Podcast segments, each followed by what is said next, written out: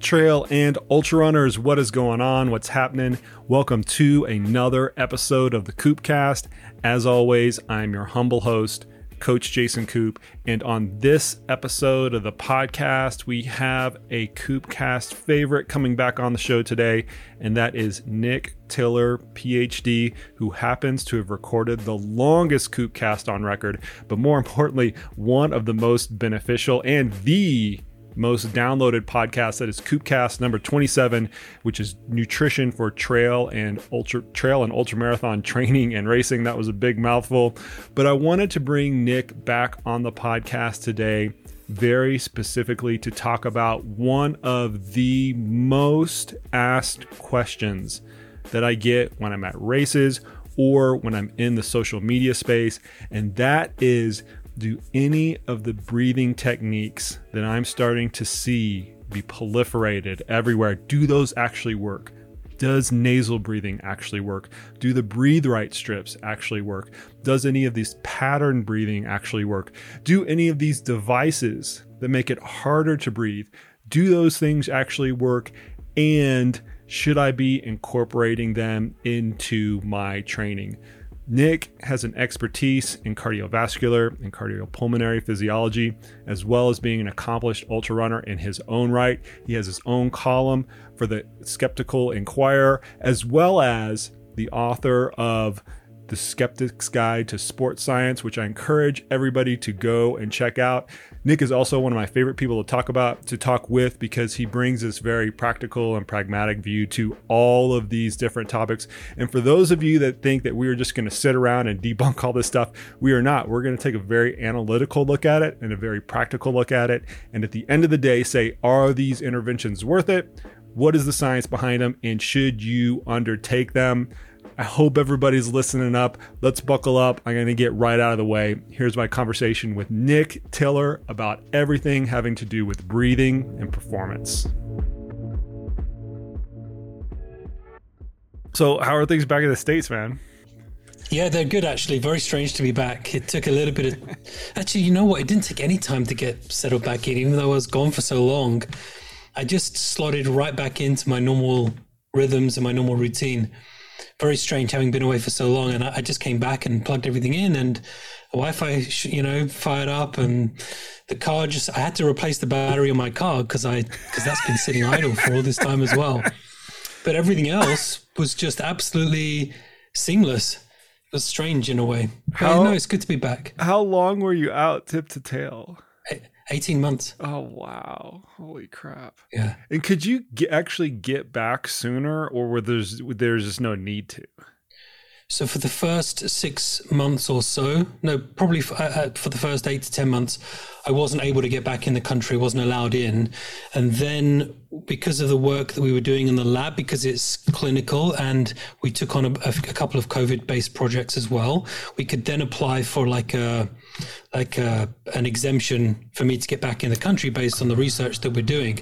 Like it's a national interest exemption. So the idea is that me coming back into the states is in the best is in the national interests. But they weren't letting my partner back in with me.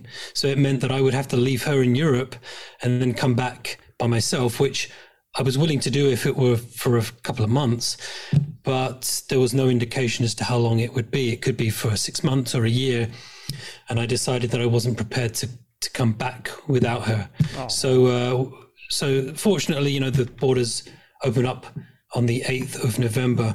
So we were able to come back together. Ah, well, it's perfect, man. You got the best setup. You got brownie points with the partner, and and you get to feel good because you're like recognized as like a national interest that people want you to come back in the country, right? We're like so notorious for keeping people out. they care about the work that I'm doing. Well, they made it pretty pretty hard, and I mean, this probably won't make it to the to the final edit. But when I was coming through the borders to get back in they wanted me i had to prove to them that i was still employed because i'd been gone for so oh, long. And my visa my visa was still valid but my my ds 2019 um, had, had, expired. So i was basically i was this close to being put back on the plane and sent back to europe. And I had to log on to the uh, the airport Wi-Fi, get into my internet banking to download my my uh, statements, and I had to reset my password. They sent the they sent the code to the wrong uh, to the wrong phone number, and I was just like having this freak out in the middle of the terminal. But eventually they let me in. So uh, welcome bastards. back. Welcome back to the U.S. We're glad yeah, you're back. keep doing keep, do, keep doing God's work. We're like working on COVID stuff. All right, I'll, I'll do my best. All right, man. You want to get into it? Uh, I wanted to start. I wanted to start out with like you're back in the states, and we just kind of went through a way that you could have gotten back into the states going uh, through your COVID research and um, I think that's really cool because obviously it's a hot topic right now. But one of the way that the research comes out is in some of the lay publications that that, that you've put out, and in particular this most recent one in uh, the Skeptical Inquirer. Uh, I wanted to start out and talk a little bit about that and use that as a gateway to ultimately what is going to be answering some of the questions that I think are the most frequently asked, at least in the last six months. And whenever I put this out on social media, you put it on social media just before we went on, people go bananas. They want to know hmm. about should I be nose breathing and is this thing going to work? And we're going to kind of tackle hopefully all of that over the course of the next five hours, which is what you promised me for this recording, right, Nick? um, sure. Um, I'll go for the record. There we go. I, I checked my uh, I checked my uh, uh, my memory card before this. You've got nine hours total, so we've got to finish before then. Uh, but right. but I wanted to start out with, with this article in particular because I think it's a good gateway for how companies and how um how how basically people are trying to fool the lay public, particularly using a conduit like COVID. So when you were looking at this, and you were essentially looking at how you know how companies are pitching can you breathe your way out of covid essentially? Or can you use some of these devices to either protect yourself against covid or uh, somehow lessen the symptoms? Give the audience a little bit of the theme of uh, of the article and what the things that they should in particular watch out for. Yeah, so uh, most people will know if they're familiar with my work at all, they'll know that I've been interested in pseudoscience and pseudoscience and pseudoscience manifestations in the health and fitness industry. I've been doing this for well over a decade. But my kind of day to day job is actually as a respiratory physiologist. I did my PhD in human respiratory physiology, and most of the work that we do at our institute at Harbor UCLA is in respiratory, physiology, respiratory and exercise physiology. And we work primarily with patients. And one of the things that has become more and more apparent is that the commercial health and fitness industry has been targeting respiratory physiology more and more in, in recent years. There's a number of different reasons for that. The most obvious one, as you mentioned, is the COVID 19 pandemic, which has focused attention on respiratory health and the means, either proven or not, to enhance it. But even, and, and, and because of that, a lot of snake oil salesmen have crawled out the woodwork to exploit fear and misunderstanding um, about COVID, about the whole pandemic, to sell product and and exploiting people's fears and people's insecurities to sell product is not a new thing. But it didn't take long for people to start doing that with COVID. But even before COVID, chronic respiratory diseases like asthma and COPD were the leading cause of worldwide morbidity and the third leading cause of mortality. And it's also become a, a more kind of interesting conundrum because not just of the growing, because of the growing economic burden, but because of the press- pressing issue of climate change and like worsening air quality and pollution, and particularly if you're exercising outdoors in a very polluted area, and this has the potential to lead to poor respiratory health. So the commercial world is kind of jumped on that and they are they are trying to sell us all kinds of respiratory interventions products and practices that that make claims to to be able to manipulate one or more aspect of respiratory function. And so that's kind of why I decided to to to tackle this route because it brings together my work in skepticism my work in respiratory physiology and especially using the platform that I now have with Skeptical Inquirer where I can kind of reach a, a broader audience than I could do if I were just writing a scientific article. And so I, I, thought I would use the opportunity to kind of answer some of these uh, currently unanswered questions. So I'll put a link in the show notes to the article itself, but can you just tease it a little bit and give everybody the nickel version of of of, of what the article goes over? Yeah, so I'm currently working on a systematic review that will be published in a, in a scientific journal article, and it's basically called Science and Pseudoscience in Respiratory Physiology, a guide for clinicians and coaches. And in that we we're basically doing a systematic review on a bunch of different respiratory products. So we talk about nasal dilators and nasal breathing and diaphragmatic breathing pursed lip breathing inspiratory muscle trainers canned oxygen uh, oxygenated uh, beverages uh, lung supplements um, nutrition. All of these different products and practices that are targeted at improving respiratory health. And we do a really deep dive on the literature and basically leave no stone un- unturned. You can't do that for a lay audience because they'll get bored. And I get it because sometimes I get bored reading all of these hundreds of papers. But what, what the article in Skeptical Inquirer does is, is basically it's the cliff notes of that. So I talk about why respiratory physiology has become a target of commercial health and fitness. Some of the the ways that we can use respiratory interventions to improve health and performance, and some of the many ways that respiratory product, products don't improve health and performance, and some of the things to kind of steer clear of. So I kind of split it into science and pseudoscience, and some of the the mess in between. And and a lot of the messaging, I think it's worth mentioning, is kind of for uh, it's for the, uh, an entire audience, not necessarily an athlete audience, which is the primary audience that's, that's going to be listening to this podcast. Yeah, for sure. So, Skeptical Inquirer is, as I've, uh, as I've said, it's a mainstream outlet, and most of their readers, it might be changing with with my new column, but most of the readers are not exercise scientists. They're not athletes. They're people who are interested in skepticism, critical thinking. They're science enthusiasts, and it's actually just it's wonderful to be able to write for Skeptical Inquirer, who are kind of the umbrella organization is Center for Inquiry, because it's these organizations that, that inspired me to get into critical thinking and skepticism. And so to be able to to bridge the, the two worlds, the skeptical world and the exercise science world, because it's not something that they've ever really looked at before. It's just a real honor to be kind of spearheading that. Yeah, that's really cool. So I think what we're going to try to do in this conversation is take a lot of that content and make it audience specific, right? Because and we can be hyper specific with this audience because they're just a bunch of you know lunatic ultra runners that, that that you and I know. I mean, we know the audience very very well, and at the end of the day, they all want to know do any of these things work and should they actually use them in their training? And I, I, promise we're going to try to get to those answers as, as best we can but it wouldn't be any fun. It wouldn't be like a three hour podcast if we just said yes no yes no because people have to learn something along the way. They shouldn't just take our word for it. They should know the knowledge behind why these recommendations are actually getting in one category or the other or maybe even the middle category. So to start that all out with though we we we've got to go over some physiology 101 of just the cardiorespiratory, the cardiopulmonary system so that people have a broad understanding of how everything works and then we can tie that how does it work to do these interventions actually make any sense.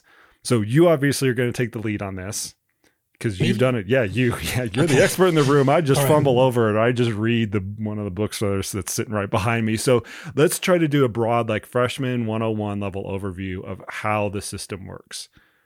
Okay, so let's just very basic anatomy. Cardiovascular system. When we when we say cardiovascular, we're talking about the heart and blood vessels that are responsible for pumping blood around the body.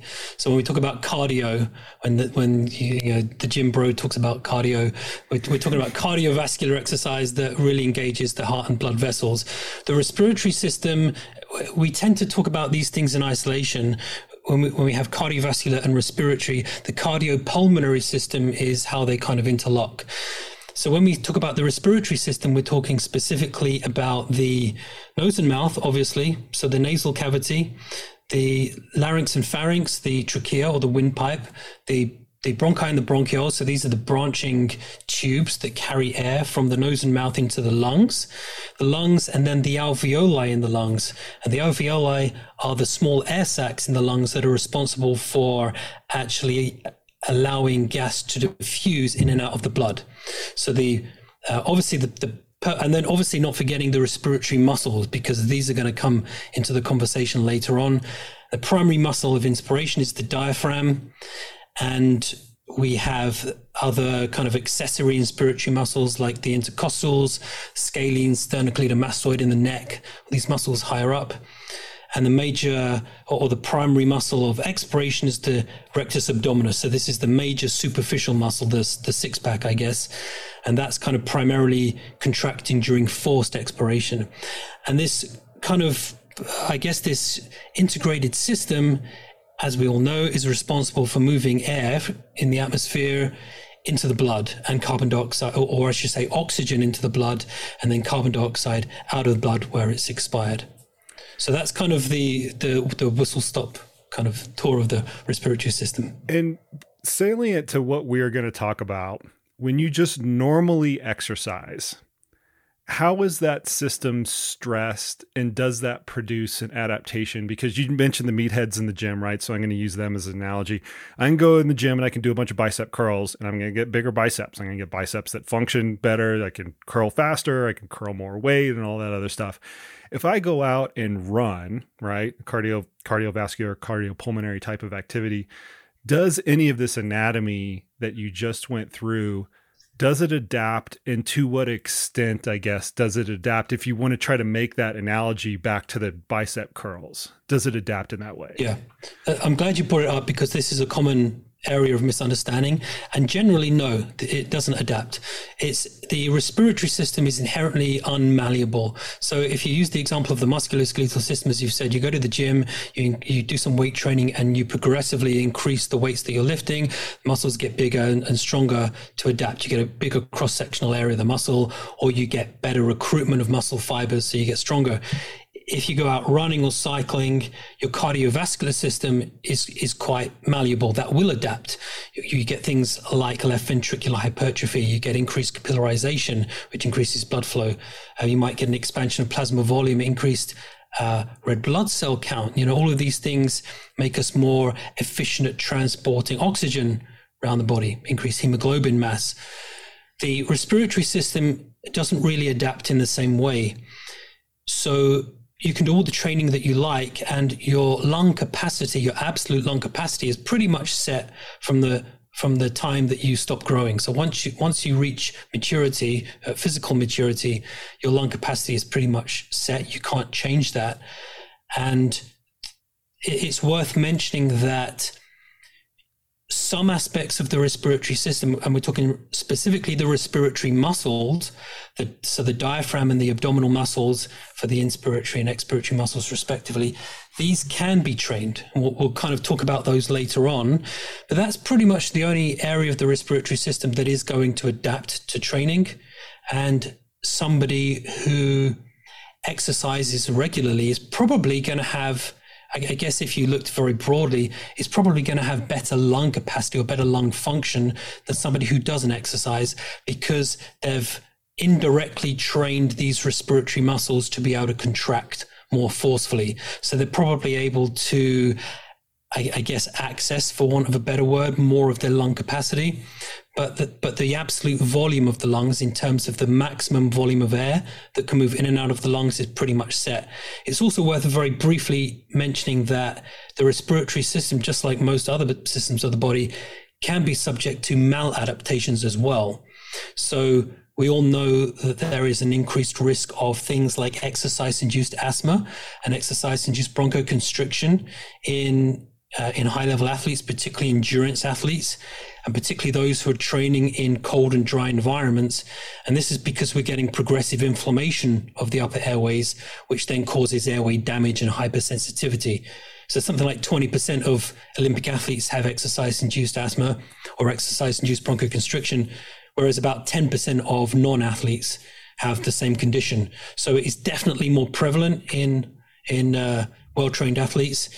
And so th- those are the only ways that the respiratory system is really going to adapt to training somewhere out there somewhere out there somebody is begging me to ask you the TUE question since that seems to be the thing that most people want to bring up when they hear these statistics on how many athletes versus non-athletes uh, have conditions like asthma and, and, and whatnot. We're not going to touch that. We're going to try to stay on topic as much as possible. But but the thing when you went through that description Nick one, one of the things that kind of came to mind that I've seen pop up in the literature a little bit more recently is this is is this is this phraseology overbuilt for purpose? And uh, i once again i'm not an expert in the room but i i i can in- intuitively understand why we would describe particularly the respiratory system as being this way. I'm wondering if you can kind of like shed some light on what that actually means because it, it, like i said it's come out in some very specific pieces of research and i think it's a great way to explain that concept that you just went through Okay, so when we talk about the respiratory system being overbuilt for purpose, we can kind of explain it with a really simple example. If you were to get somebody to do what we call a maximum voluntary ventilation test, then uh, so so very simply, you would get somebody to breathe in and out of a mouthpiece for 12 seconds, and if you give them a bit of coaching, give you give them some instructions, and essentially, what you want them to do is to breathe as hard and as fast, so as deeply and as rapidly as they possibly can for 12 seconds. And then we extrapolate the result for a minute. So we get the maximum voluntary ventilation over a minute. We can't actually get them to do it for a minute because because they'd uh, they'd hyperventilate and then they'd they'd go hypocapnic, so they'd expel all the carbon dioxide and they'd probably they'd probably collapse in front of you. So we can't do that from an ethical perspective. So what we do is we get it we do them we do, we do the test over 12 seconds and then we extrapolate extrapolate the result over a minute. And the the typical result for a for a test like that could be in somebody who's you know fit and well trained. I'm going to pick a number off the top of my head. Might be 250 liters per minute. So they so they're going to move 250 liters of air in and out of the lungs in in one minute of that kind of um, breathing with using that kind of breathing pattern. If you were to get them to exercise maximally, that they're not going to they're not going to max out their envelope. They're probably only, only going to hit about 200 liters per minute, and that's if they're really well trained. Most people don't hit 200 liters per minute. It's going to be maybe 180, 190 liters per minute. But the point is, your capacity to ventilate the lungs is never really going to be encroached upon by the amount of ventilation that you're going to need during maximal exercise, even a VO2 max test. So when we talk about the the respiratory system being overbuilt for for purpose that's kind of what we're talking about in terms of maximal ventilatory capacity is never is never going to be exceeded now there are exceptions to that um, which I can talk about very briefly if you like, but it doesn't mean delving a little bit into the respiratory mechanics, which is which is not super simple. Should we give it a go? Well, we can give it a go, or because we're going to talk about the devices in a second, if it's a good place to splice it in there, you can bring it in there. It's your your call. Well, I suppose let, us briefly touch on it because if there are respiratory physiologists yep. who end up listening to this, they're going to tell me off for not for, for, kind of misrepresenting. So, in most cases, the respiratory system is overbuilt for capacity, but sometimes what happens is, particularly in people who are very well trained, we get something called expiratory flow limitation, and this basically occurs when people are ventilating very, very hard. And because the, respiratory muscles are contracting quite forcefully, and because of that, we're getting very big pressure changes in the airways. Okay, so the respiratory muscles are contracting really hard to move air really hard and fast out of the lungs. We're getting big pressure changes in the airways. And these pressure changes can cause the smooth muscle in the airways to constrict very, very slightly. Okay, this is what we call thoracic gas compression. So the actual um, external pressure, the external load on the rib cage, causes the the airway smooth muscle to, to just constrict.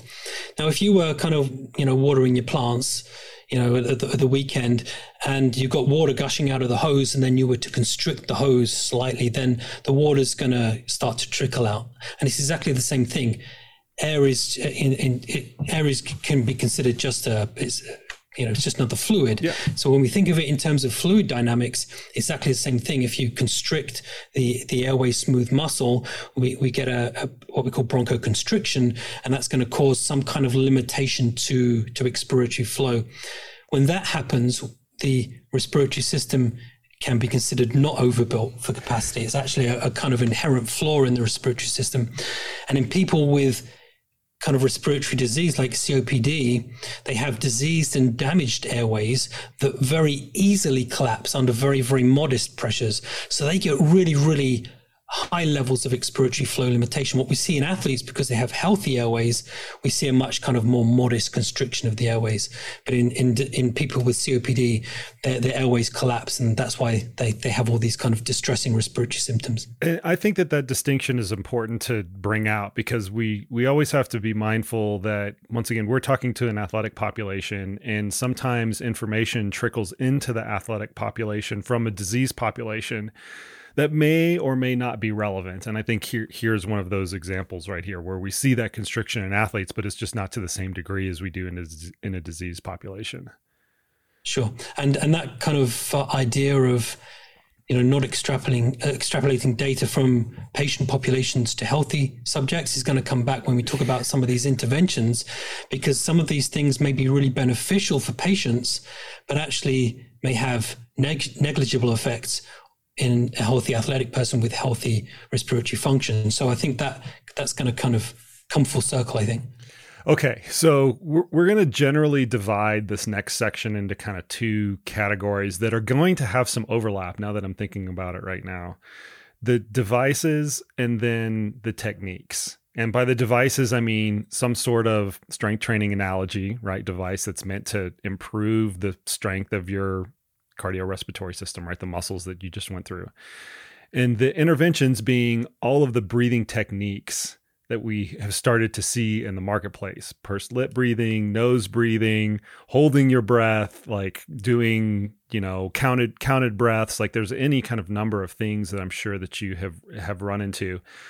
I'll ask you this. Is there a logical order to that that you think we should go through one versus the other not particularly, uh, but I, I would quite like to start with the question that you posed to me on social media.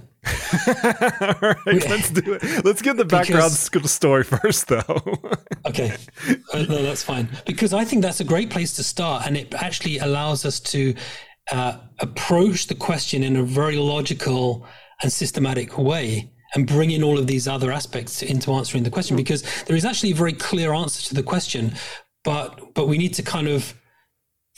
take people by the hand and lead them lead them through the okay. science. If you I'm like, gonna, uh, there's a full story. There's a few of them. I don't know if you're tagged in all of them. Then hold on, let me make sure that we get the right ones here. I only got one. Oh, okay. Um, well, okay. You go. You go over that one then, since that's the only one. I've got like five or six in my feed that I can choose from. okay, so so the one that that uh, that we started off with was, at least from my perspective, was is there some kind of a performance benefit to nasal breathing? So breathing through the nose as opposed to breathing through the mouth.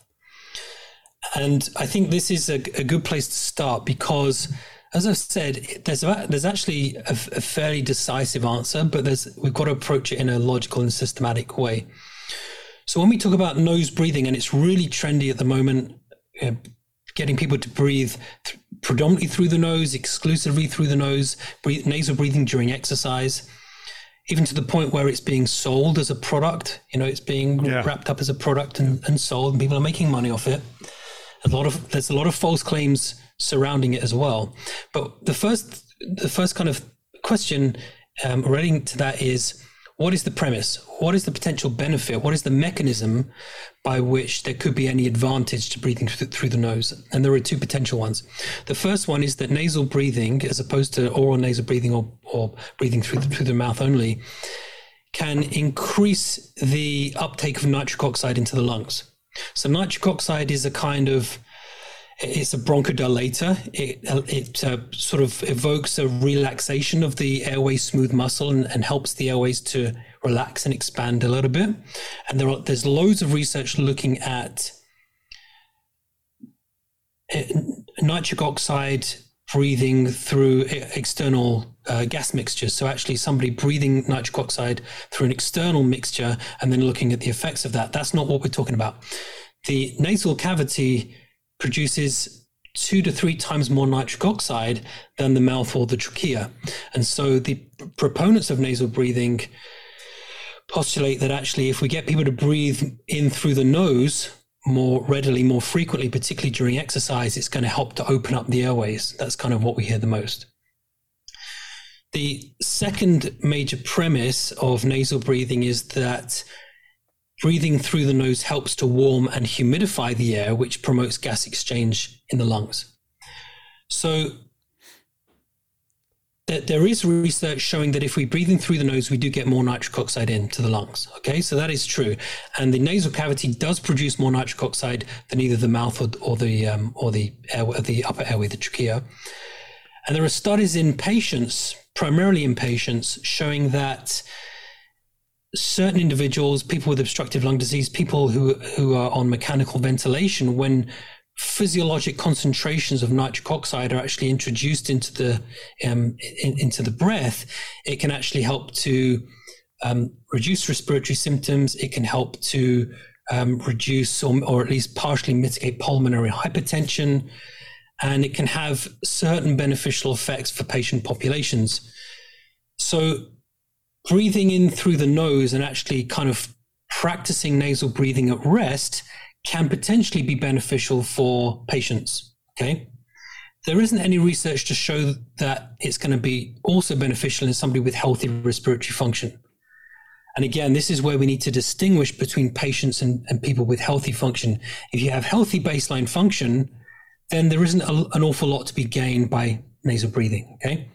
So the next question is Is it even plausible to breathe exclusively through the nose during exercise? right? Because this is getting us a little bit closer to okay, is it beneficial to nasal breathe during yeah, exercise? Yeah. And again, this has been studied.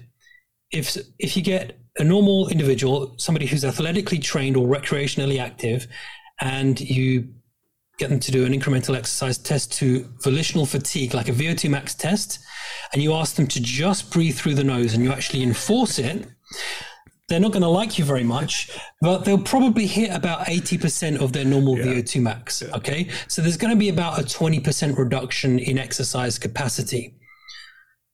There are also studies showing that it is trainable, right? So if you're willing to put the time and the effort into training somebody for at least six months, we're talking about a six month intervention to get somebody habituated to nasal breathing then studies show, and there's there's a nice case study actually in a in an uh, elite triathlete when when it showed that they over a prolonged period of time they became habituated to nasal breathing only. Then you, you can get people to exercise at a really high intensity and even maximally without compromising exercise performance. So they can breathe exclusively through the nose without compromising VO2 max. So that's the, the, the second part of the question. The final part of the question is Is there any benefit to breathing through the nose? We've shown that it may benefit patients at rest, and it's at least feasible to train somebody to become habituated to nasal breathing? Does it provide any performance advantage as opposed to just oral nasal breathing or just breathing through the mouth? And the answer is no. And it's been studied fairly extensively in a whole bunch of different papers and a systematic review that was published uh, a couple of years ago actually found that there was generally, if you look at all, if you collate the findings from all of the papers together, it doesn't improve VO2 max. It uh, doesn't improve ventilation. There might be some small effect on breathing efficiency, but again, in somebody who's already healthy, so who's already got healthy lung function, it's not going to make any difference. And actually, the perceptions of respiratory discomfort seem to be worse. Hmm. If you force somebody to breathe through the nose, there's lots of anecdotal reports of air hunger. It's this kind of this idea of unsatisfied inspiration because people can't get enough air in through the nose. So, um, so generally, for somebody who who is athletically inclined, it's not going to improve your performance. And for somebody who's a who's a patient, if it's going to exacerbate these respiratory sensations, it's not going to be appropriate for them anyway. So at best, it might be par with copious amounts of training, months, six months maybe of training. And at worst, there's a 20% reduction in VO2 max and you're uncomfortable. but exactly. here's here's where he, here's a practical piece that I hear from the kind of from the from the community and particularly like the ultra endurance community is that the 20% reduction in VO2 max is not that meaningful because we're running at such a low percentage of our, of our VO2 max as well. And the nasal breathing, while it might have a physiological detriment, has a, like a psychological centering quality to it where you're going through an effort and you're hurting a lot and you just need to kind of focus on your breath and all of those meditative types of aspects that we can that we continue to hear. And i know that's that's that research is not very very well formed but for the people out there that say hey listen i do i do nasal breathing when i'm out there on my on my run if you're not exercising at a high intensity yeah i mean maybe that maybe that decrement is not that is not that big of a deal. I still wouldn't look at it as a performance enhancer though certainly it, it's not a performance enhancer. It, at best, there's there's going to be some kind of perceptual advantage to doing it. And if somebody feels more comfortable doing it, then that's great. And it does kind of lead us smoothly into this discussion of breathing techniques yes. because almost all of these different breathing techniques, whether it's diaphragmatic, Buteyko, pursed lip breathing, um, yoga breathing, whatever it happens to be, they all involve breathing in through the nose. So if when you're running, if if you're able to breathe in through the nose and out through the mouth, and you're comfortable doing that, and that's how you feel most comfortable breathing, then who am I to tell you otherwise? And the, the, the first question I always get when people find out that I'm a respiratory physiologist, they'll ask me, what's the most efficient way to breathe? What's right. the correct way right. to breathe? And I always come back to them with, however you're breathing, there is there is a reason for it. Now there is technically there is a more efficient and a less efficient breathing pattern, and and there there is a kind of more efficient way to breathe, I guess what, generally what we don't want to do is is to see people panting because it, that just um, increases the dead space in the in the airway. We, we want people to be kind of expanding the lungs and trying to take bigger breaths, eh, generally speaking. But if somebody's not doing that, then there's usually a reason. Yeah. Maybe they've got a respiratory muscle weakness or, or it's offloading the respiratory strain from you know some other area. So there's always a reason why people breathe the way that they do. It's not to say that we should just accept the way that people breathe. It's always got to be subject to close scrutiny but there's no right or wrong way to breathe necessarily. There's a reason why you breathe the way that you do. So if you're happy and comfortable going out and breathing this way during your runs and it's not uh, compromising performance and it's not making you uncomfortable, then by all means do it. I'm so glad that you mentioned the VO2 max analogy because that's the analogy that I always use for people. It's like if you have ever done one of those tests, there's no way you want to exclusively breathe through your if you've ever done one and you've ever had that experience there's no way that you would want to put that handicap on yourself. And, and for whatever reason the people who have actually done those tests that's when they actually get it. They're like okay that, i totally i totally understand. I've got the mask on. I don't want another kind of limiting thing mm. when i'm doing this when i'm doing this maximal test and, people normally transition from nasal to oronasal breathing at about 35, but somewhere between 35 and 50 liters per minute. That's the kind of the natural point at which people switch from breathing exclusively through the nose. And that's, that's a very low exercise intensity. That's kind of, we're, we're talking about a slow jog. So yeah, yeah, most yeah. people could go out and they could jog very slowly, breathing th- in and out through the nose comfortably. But your natural inclination is to switch uh, at anything above a moderate intensity. Yeah. Okay, we're going to go on to the next one, which is which is IMT, right? And you are, you mentioned some of these techniques earlier, and I, I think actually the first the first kind of technique to to go through is really just pursed lip breathing because people understand that the most, and then we can kind of go through some of the more I don't know advanced or I guess lesser known ones of those. So we've already gone through nasal breathing, right? And we've seen we've we, have we have we can recognize that it's a performance limiter. It takes a long time to train. Probably not worth your while. If you're comfortable doing it and it gives you some sort of centering quality at a low intensity, there's probably no detriment at, at those very low intensities. But let's move on to, to pursed lip breathing. Take the audience through, first off, what that is, right? And then how where do we see that come up in the medical community? And then is there a translation to the athletic community? Okay, so pursed lip breathing specifically, and in when we look at the literature on this, and there's a lot of it. I mean, we did, we did some keyword searches for our systematic review, which is kind of in, in the late latter stages of um, knit close to a final draft. And there is something like 15,000 different Jeez. papers that come up with it, these keyword searches.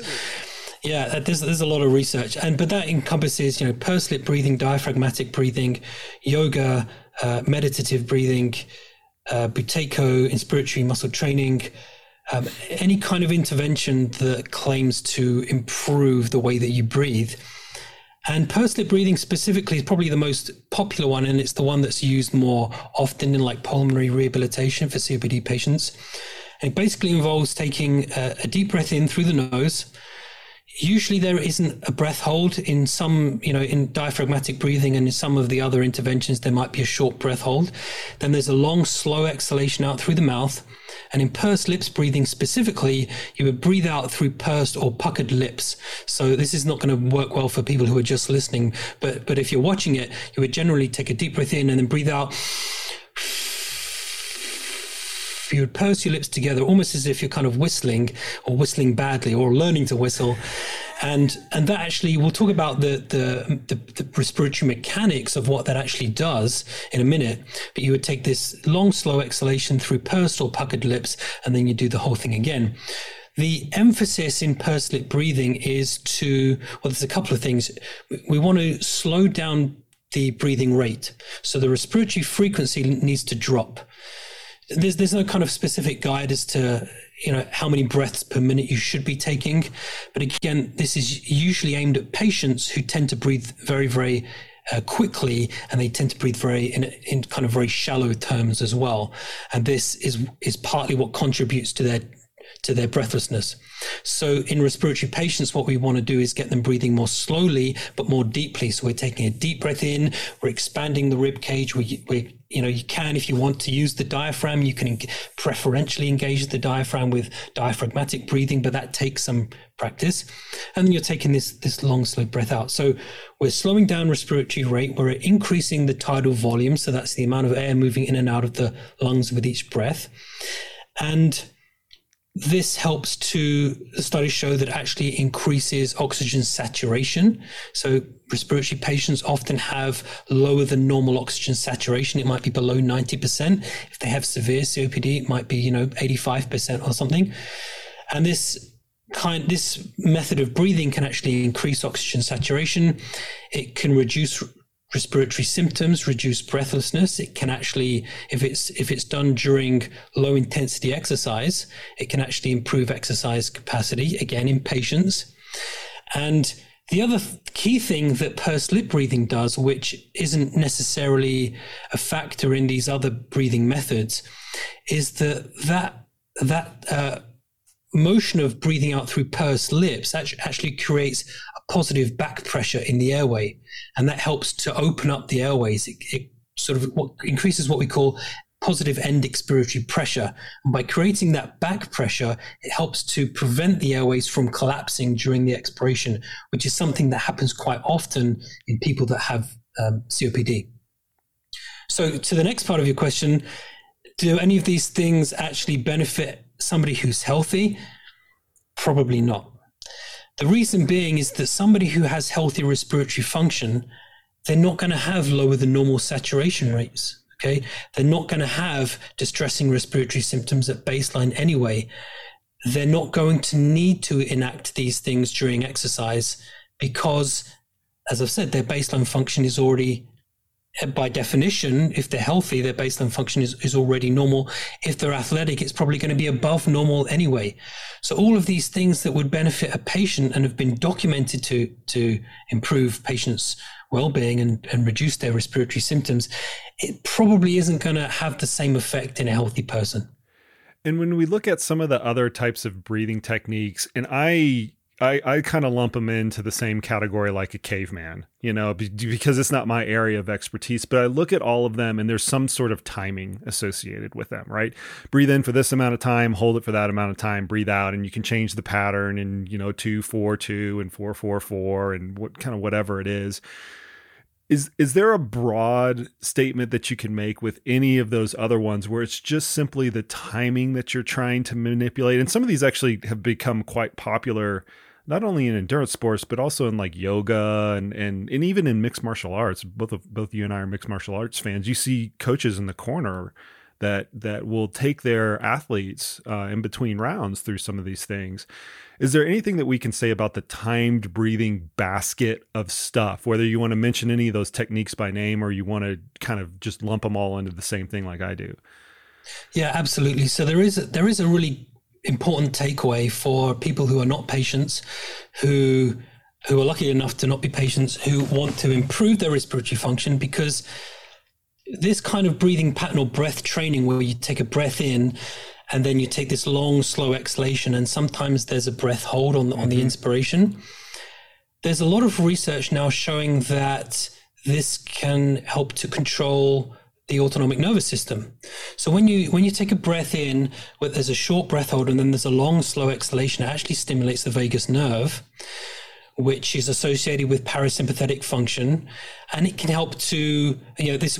I know you're interested in heart rate variability, but this is how you can um, in, increase your heart rate variability. It can help to reduce anxiety. It can help to reduce stress. It, it reduces arousal, and there are uh, fMRI studies, so uh, functional FM. Um, MRI studies showing that actually, when you engage in these kind of deep, slow meditative breathing strategies, it actually stimulates different areas of the brain. You actually get um, d- different uh, brain regions are being stimulated and and associated with parasympathetic drive and that is what causes the kind of the feelings of reduced arousal reduced anxiety and it's been shown to help in depression and this kind of thing as well. So from a, a meditation type perspective th- these kind of breathing techniques can be really really beneficial for somebody who has healthy respiratory function.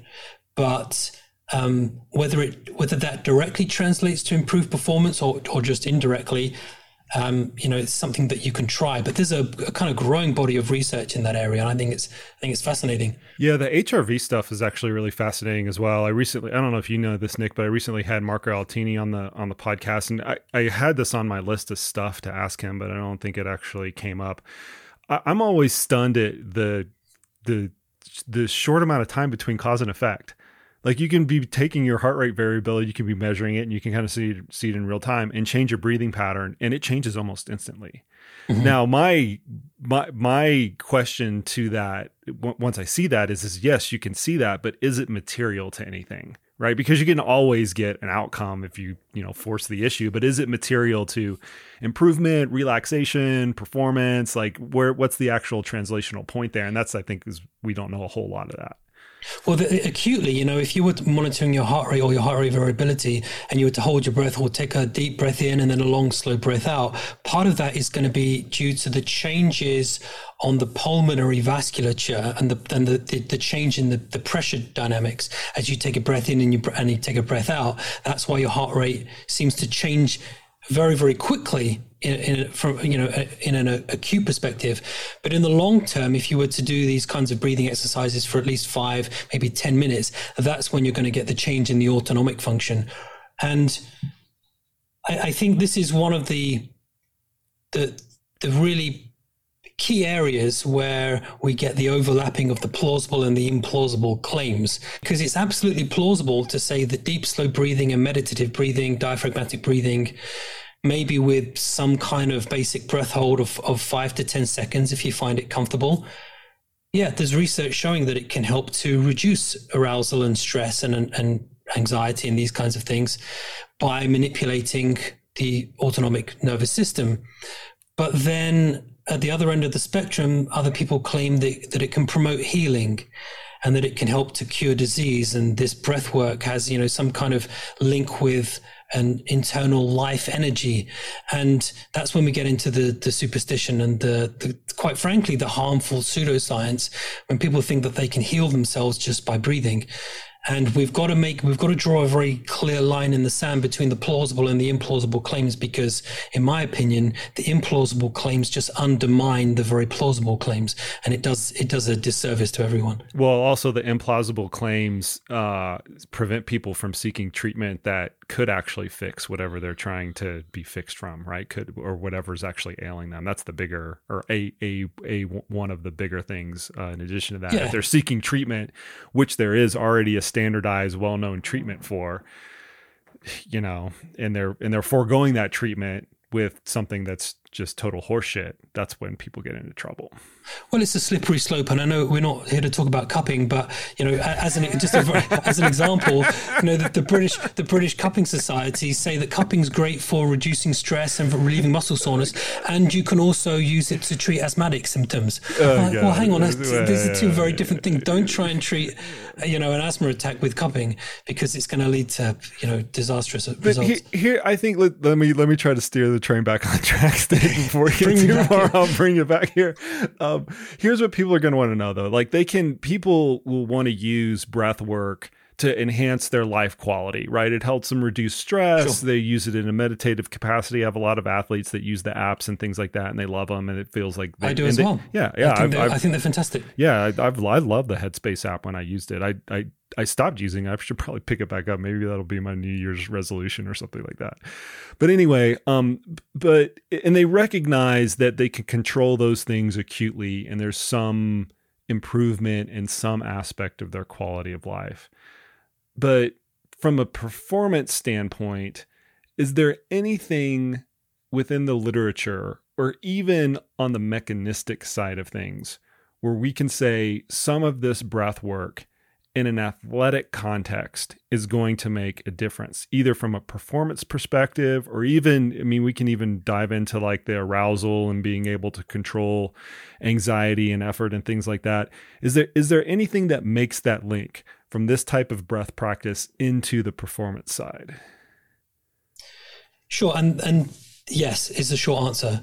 You, you've already mentioned one aspect in terms of reducing anxiety, and I think that is a key one because a lot of people do get very anxious and it, it negatively affects their performance, right? So if you can find strategies to relieve that anxiety and that and reduce that arousal through breath work, you know, th- then that's absolutely a positive thing. And uh, it reminds me actually, you know, they people always made this big fuss about how marijuana is is um, is on the WADA banned substance list. And, and they're talking about, well, marijuana is not a performance enhancer. I'm like, if you have ADHD, it is a performance yeah, enhancer. Yeah. If you get if you get pre-competition nerves, yeah. it absolutely is going to help you to focus and perform more effectively. And it just kind of links in with this. If you have anxiety before a race, then doing some breath work and taking some deep, slow breaths and focusing on that is absolutely going to help if you have an inefficient breathing pattern. So if you're, it doesn't happen very often because most people generally tend to change their breathing pattern, their breathing strategy to make sure that they're meeting their ventilatory demands. But occasionally, I don't know how often you've seen this, but if I'm at a race or if I'm um, attending a competition, and I can literally hear some runners and they're breathing at twice the speed, at twice the frequency of other people, and they sound like a sound like a choo-choo train coming along, you know. and their breath is very, very shallow and very, very fast. Mm. And a couple of times, you know, pre-COVID, because if somebody's breathing like that, I'm not getting close to them now. But the, but but pre-COVID, I would sometimes if I had the opportunity to, I would mention to them, look, that's probably not a very efficient way to breathe. So actually doing some breath work to try and slow your breathing down and, and expand your rib cage, expand your tidal volume is probably going to be more efficient in terms of not utilizing so much of this dead space in the airways. So that that's that's another um, way that we can use these strategies to improve performance. Can I can I pause you on that one really quick, not sure. to interrupt your train of thought? How do people not know that? This has always befuddled me because I've been in the same situa- situation you have been running beside somebody in a marathon or a trail race. And I'm like, how do you not hear yourself and understand that you're going, and you mm-hmm. sh- you're not going that hard? Like, how, yeah. how, I don't understand how that even happens. Like, I can't even give him the counsel to course correct that because it's it's so befuddling to me. I don't know. I think a lot of people are just very, very naive to how their body works, and some people are new to the sport and don't know they don't know what's normal. Yeah, yeah. Um, they don't know what a normal, you know, method of breathing is. They haven't spent enough time around other athletes to know that they're doing it wrong. Uh, sometimes people just get into a rhythm and get into a habit. You know, you see an older person doing it in their 50s or 60s. Maybe they've been breathing that way since since day one, and they've got a lifetime of, you know, reinforcing this inefficient breathing strategy behind them and it's just it, it's going to take too much time and too much effort for them to correct and um, and, and, in those cases, maybe it, maybe it's not worth trying to correct because you mm. might do, do more harm than good. That, see, that's what people are going to want to know, right? It's like, a, how do I know if I don't know? Well, you can have somebody listen to you, right, and they they can tell you if it's normal or not if they're a good friend in particular. But then the second thing is, is it worth course correcting? And in some cases, it might yes. not be because it's like too hard to unwind at that point.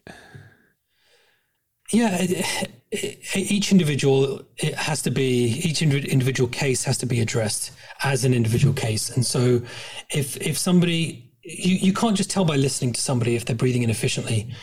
Ideally, you'd try and get them into a lab, try and get them to see a specialist who can hook them up to some gear and look at the ventilation rates, look at the breathing frequency, look at the ventilatory equivalents, and see how that's affecting their kind of metabolic function because you know when I when I was working, I spent a year working with a British kayaking squad, and again there was one athlete who, when he was out on the water, you could just hear him a mile off because he was breathing twice as loud and twice as quickly as ever, as everyone else. When we actually got him into the lab, it, it didn't seem to be affecting his cardiometabolic function. You know, his t- on on paper his breathing pattern was very inefficient and it's something that I picked up on when he was out on, on the water, but it actually wasn't negatively impacting on his on his physiology. So actually, it would be probably more do more harm than good trying to correct it at that point. But um, in some cases, people do breathe very inefficiently, and it does affect their their metabolic functions. So mm. that's something that needs to be corrected. What's the ballpark, or do you know the prevalency rate of that? Uh, I, I don't know off the top of my head. It's, it's pretty, from just anecdotally, it's pretty rare. And I, I spent a lot of time around athletes yeah. over the over the last couple, you know, decade and a half, and um, I've only seen it on in a handful of instances. So I think it's pretty rare. But uh, you know, if you're listening to this, and you're, you know, next time you go out for a run, just be mindful of, and it links into the meditation and the mindfulness. Just just be mindful of how you're breathing. If you're breathing very fast and very rapidly, that's probably not a very efficient way to breathe. It's not necessarily, it's not doing you any harm, but it, it could be that it it uh, might be optimized, and it might be worth looking into. Okay, so I interrupted your train of thought with my ramble here continue. that's fine. It's important to, to, to to follow these sidetracks when they come up. Yeah. But the last thing that I was going to mention was inspiratory muscle training. Right. And I don't know if you were going to come onto this more. Nope. Um, let's do it. Let's do it now. Organically. okay. So the, the the kind of the last aspect, I guess, to mention um, among all of this is inspiratory muscle training, and this is when we actually use some kind of handheld inspiratory muscle training device to train the inspiratory muscles or train the respiratory muscles. And generally, you'll be pleased to know the research is very favorable for using respiratory muscle training devices, not just in patients, but in athletic populations as well. Um, where's the best place to start? I suppose. Well, first off, like people are going to know these by their brand names. Yeah. And there's there's a few of them. There's Airofit, Iron Lung, Power Breathe. What else is out there? You probably know the, the space a little bit better than I do.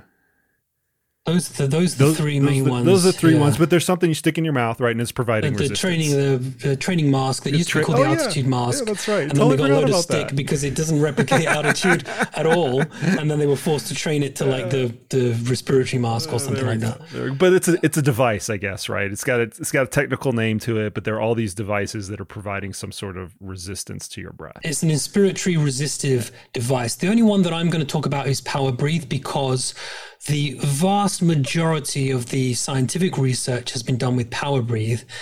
And then all of these other products basically try to hitch a free ride on the research sure. that's been done on yep. Power Breathe. So they say, look, inspiratory muscle training does this, this, and this. And I'm like, no, hang on. Power Breathe does this, this, and this. Your product may work in the exact same way, but the research hasn't been done in these other products. So I'm only going to talk about Power Breathe because that's the research that I know. So I guess the analogy to to, to extend the analogy that you used earlier is if you were to go to the gym and train one of your skeletal muscles to make it bigger and stronger, you could go and you could um, you could strengthen your quads by doing squats. Okay, and just like in an ultra marathon, just like your your leg muscles are going to fatigue, your respiratory muscles can fatigue as well. Okay, because after you know several hours of ventilating the lungs and moving air in and out of, out of the lungs, the diaphragm is going to start getting tired. It's going to experience some kind of contractile fatigue. So if you were to get somebody to do a maximal strength test on their quads before an ultramarathon, and then you got them to replicate the test after the ultramarathon, their ability to produce force is going to have diminished considerably, right? All of all of Guy's research. Yeah, exactly. yeah. Our good friend Guy's research. Guy Millet's research, yeah. And he's actually he's taken it to the next level because he's looked at involuntary muscle contractions as well using transcranial magnetic stimulation. So it takes the kind of the the voluntary aspect out of the equation. It's all involuntary. So he's actually looking at the the very contractile properties of the muscle in its purest form. But the same studies have been done with the respiratory muscles. If you've got somebody to do a maximal breath in against a, an occluded mouthpiece before an ultramarathon, and they did the same thing after the ultramarathon, the amount of pressure that they can generate against the occluded mouthpiece is going to have dropped off. And the only one study that's been done on, on this using nerve stimulation has come from Guy's lab, uh, of course. and what they found was that exactly the same thing. When, when you actually artificially stimulate the inspiratory muscles using uh, a magnetic stimulator, it shows that the actual contractile properties of the muscle have actually changed pre to post race. So the ability to contract the muscles has actually diminished. Now, this can have at least two or three different effects on a runner. The first thing is that if the the ability for the inspiratory muscles to contract is diminished, it means you're not going to be able to ventilate the lungs as effectively. Okay, so your, your ability to maximally ventilate the lungs is going to be diminished. That's not such a big deal for ultramarathon runners because you don't generally get anywhere close to your maximum voluntary ventilation anyway we're not working so hard that you're going to be encroaching on your ability to maximally ventilate the lungs. So that's not such a big deal. But the other thing that happens when the inspiratory muscles start to fatigue is something that we call a metabo reflex. And this is basically when the muscle fatigues, it starts to redirect cardiac output, it redirects blood flow away from the limb locomotor muscles to the muscles that are fatiguing. So when the diaphragm fatigues, it steals the cardiac output, it steals the blood flow away from the limb, limb locomotor muscles, in this case, the legs, and it causes them to fatigue prematurely. So it's not just inspiratory muscle fatigue that we get, but that metabo reflex causes the limb locomotor muscles to, to fatigue before they would otherwise have fatigued. And that can obviously impact performance in the obvious way.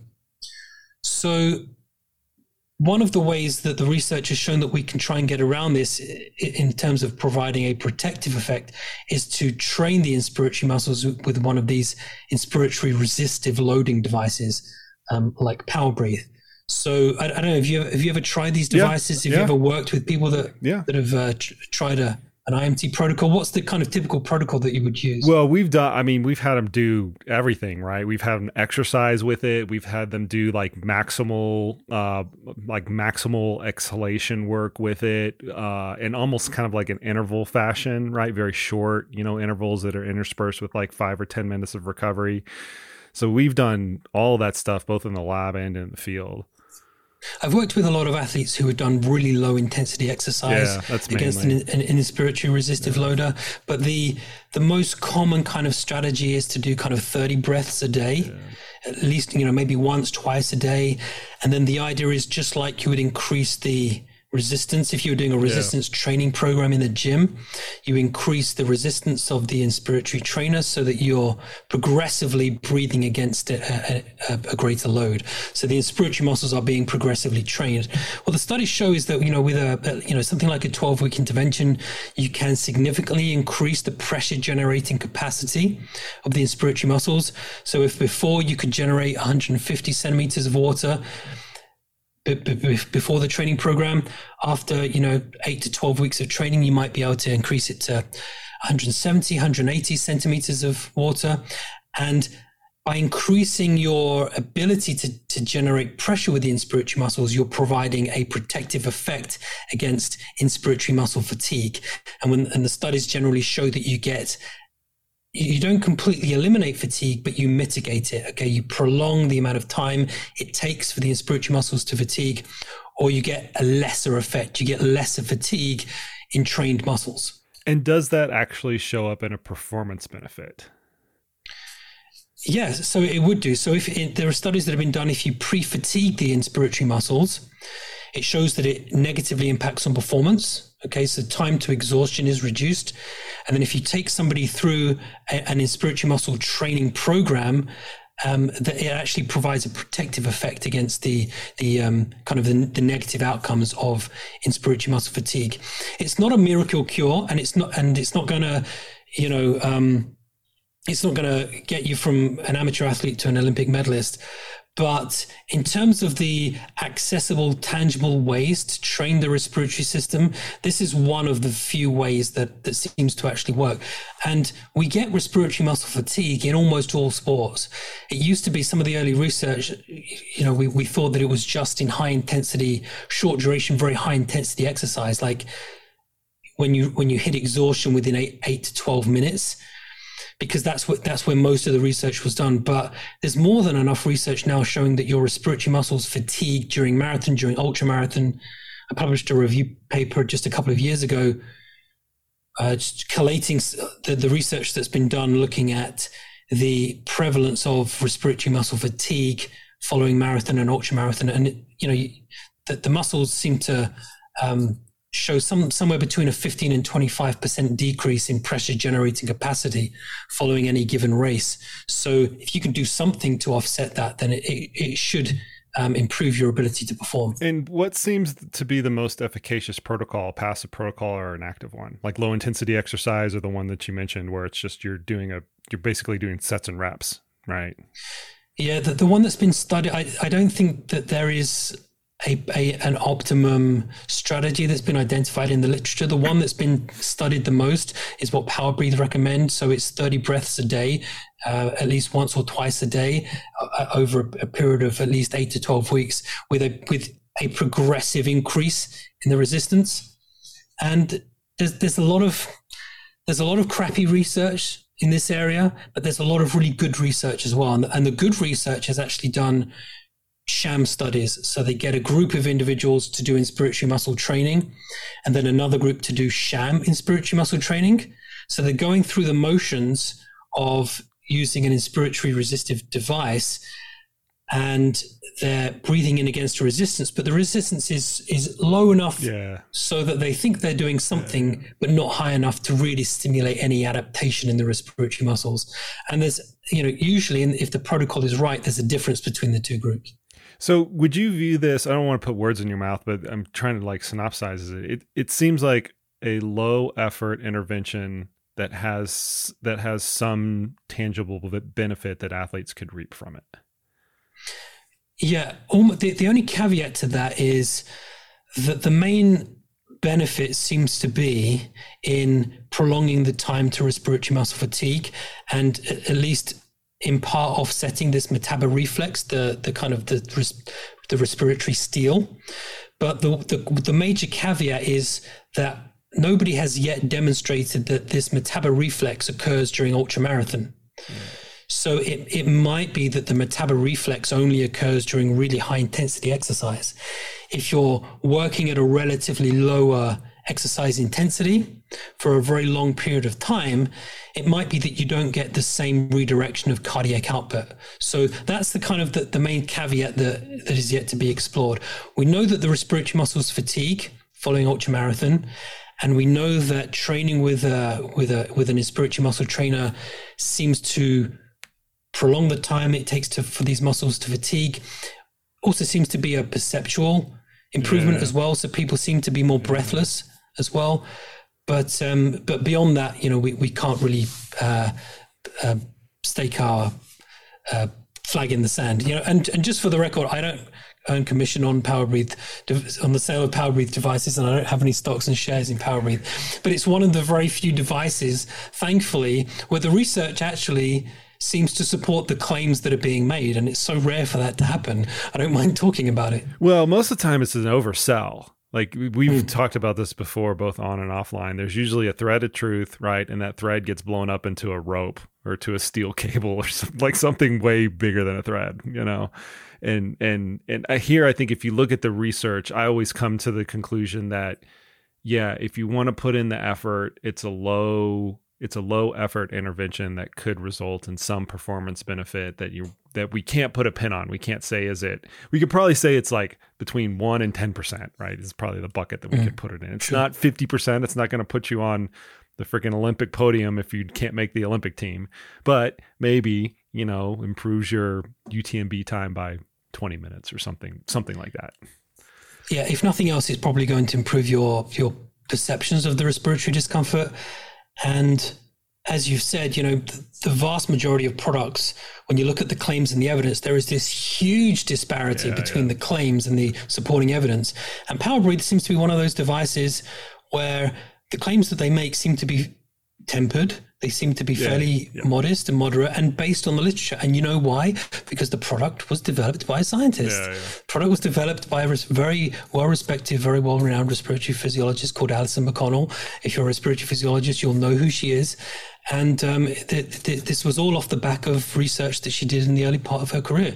So the, there's no, the disparity between the claims and the evidence is much, much smaller here. And there there's a lot of other sports that have adopted this as well.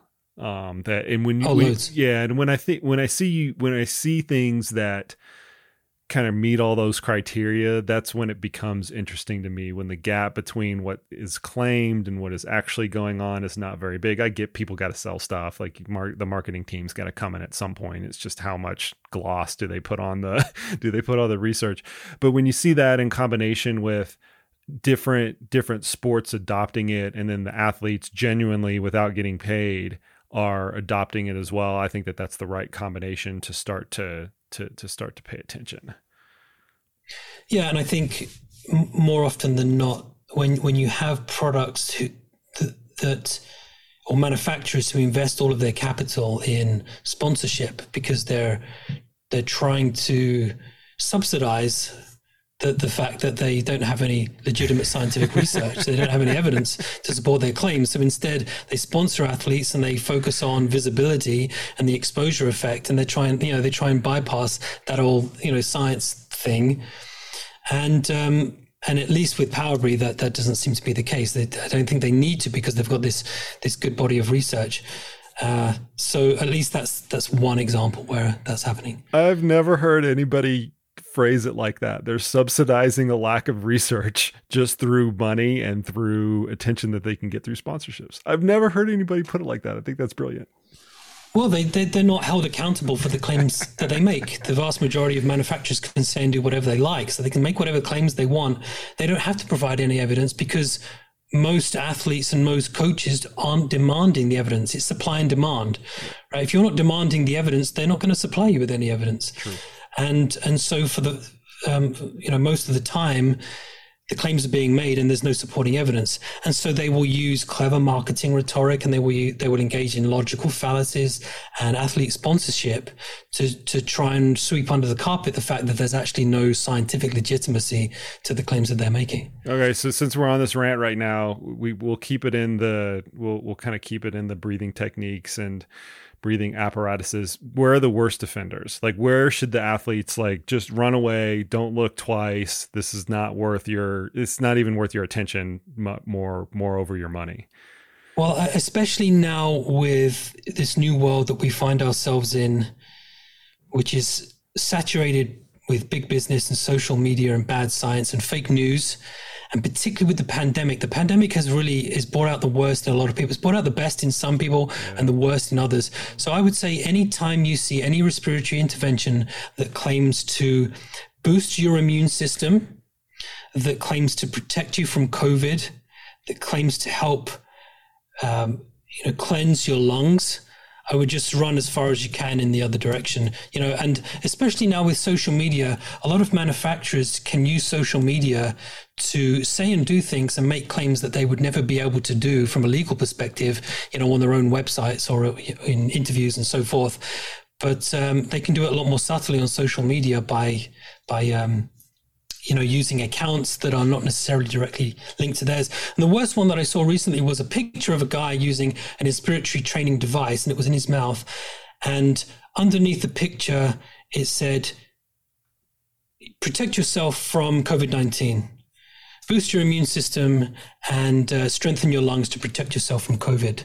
Uh, click this link, you know. And as I wrote in the Skeptical Inquirer article, none of these interventions are going to do any such thing. Okay, there's there are very clear and and tried and tested ways to protect yourself from COVID. That is get vaccinated. This is not controversial. It's get vaccinated, get boosted, wear a freaking face mask, and keep your distance from other people. Strengthening your lungs and improving your lung capacity is not going to help you. If you have healthy baseline function to begin with, then improving your lung function further is not going to help. Um, having said that, you know, being physically physically active and you know, um, not being obese and not having, um, you know, type two diabetes that is the result of you know poor lifestyle choices. All of these things can be corrected to some extent. Um, but yeah, anytime that there is any claim to boosting immune function or protecting you from COVID, there is no there is no respiratory intervention that can do that. So I would just um, look in the other direction. Yeah, there. I mean, there were a lot of other companies that ran afoul of that as well. They were just trying to use the pandemic to to make money, and sh- shame on them. They're going to be the losers after this whole thing is said and done because they now have no confidence. That's neither here nor there. I'm trying to keep the train back on the tracks again. Let's try to summarize it, Nick. Right. So the breathing techniques that we went over, those are they're probably not going to directly improve your exercise capacity and or performance. They might have a second order effect on calming, centering, focusing, something else that could potentially downstream affect your performance. Nobody's kind of kind of denying that. Whether or not you adopt those techniques or not is a highly personal choice. There also might be some advantage to an IMT device, and the one that's been studied almost exclusively, or at least the most, is the Power Breathe device, where you can mitigate some of the respiratory fatigue that's going on by undertaking one of those interventions. What else to the nickel version do we want to add or add caveats to? Two very brief things. The first thing is that breathing interventions will be very ben- beneficial for athletes who also have respiratory disorders okay. because there are some of them. So there are a lot of athletes who have asthma, uh, far fewer athletes who have COPD, but they are out there. Maybe they're listening. And in that context, then doing some kind of breath training or breathing intervention can be very beneficial. But for people who as standard have healthy baseline function, you hit the nail on the head. The other, the only other thing that we didn't mention was uh, nasal dilators. So I, I, don't want to get into a whole thing about that now, but um, but there's a lot of research on nasal dilators, and essentially they again they as you can probably guess they don't improve athletic performance. They might be able to improve your ability to nasal breathe during exercise. So if you've decided for whatever reason that you want to nasal breathe during exercise or maximal exercise using an external nasal dilator like the tape that goes across the nose or an internal nasal dilator that goes actually in the nostrils it might actually um, help you to breathe nasally if that's what you want to do. But studies show that it doesn't enhance performance in, in any meaningful way. Nobody's going to get on the Olympic podium if they're not already on the Olympic podium through a breathe right strip. No, and some athletes swear by it. You know, I, I remember know, Paula Radcliffe. Paula Radcliffe, you know, very yeah, famous British yeah. Uh, marathon runner, and there's an American triathlete, forget her name, who's who every picture she's wearing these yeah. devices. It, you know, it's probably placebo effect if you perceive that you're breathing more comfortably.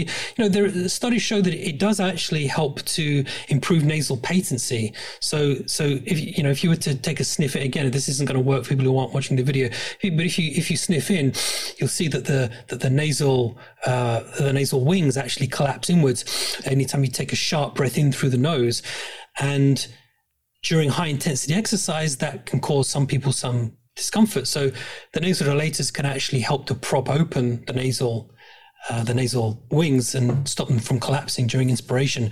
But it doesn't improve performance. Yeah. It may help you from a perceptual perspective if that's what you're into. I'm glad that we at least had some winners, though, right? Or some pl- kind of like plausible winners. I think a lot of times people like see these podcasts and like, ah, they're just going to shit all over everything. but well, we that, go through it in a rational fashion. I, I just, uh, I hate it when people call me like a debunker. You know, I'm just a debunker. right, yeah, right. I'm just a naysayer. I just shit all over everything, and you know that's not that's not the case. I just I point my nose in the direction of the science, and if the science shows that something's going to be beneficial, hey, I'm all for it. The as, as it goes, the vast majority of these products don't work in the way that it's claimed, or at least we've got to do we've got to make more of an effort to distinguish the plausible from the from the implausible claims. Because there's a lot of good that can be taken from some of these products, but but there's a lot of bad that needs to be removed as well. So um, yeah, it's I think it, it's a it makes a nice change when there are some positive takeaways from some of these products as well. Yeah, man, I, I appreciate it. We appreciate you. I know that you're a fan favorite, Nick. I always appreciate you coming on. I've always appreciated your counsel, man. Uh, we're going to let you go for now. I know you've got really important COVID research to go over, but I'll have links to the show notes to your column in uh, Skeptical Inquirer. Is there anything else that you want to mention where people can reach out to you on social? Uh, follow me on Twitter at nbtiller and uh, you can check out some of the work that I'm doing on, in all different facets at my website, nbtiller.com. Sweet. But that was fun. Thanks for having me. Yeah, thanks, Nick. Appreciate it.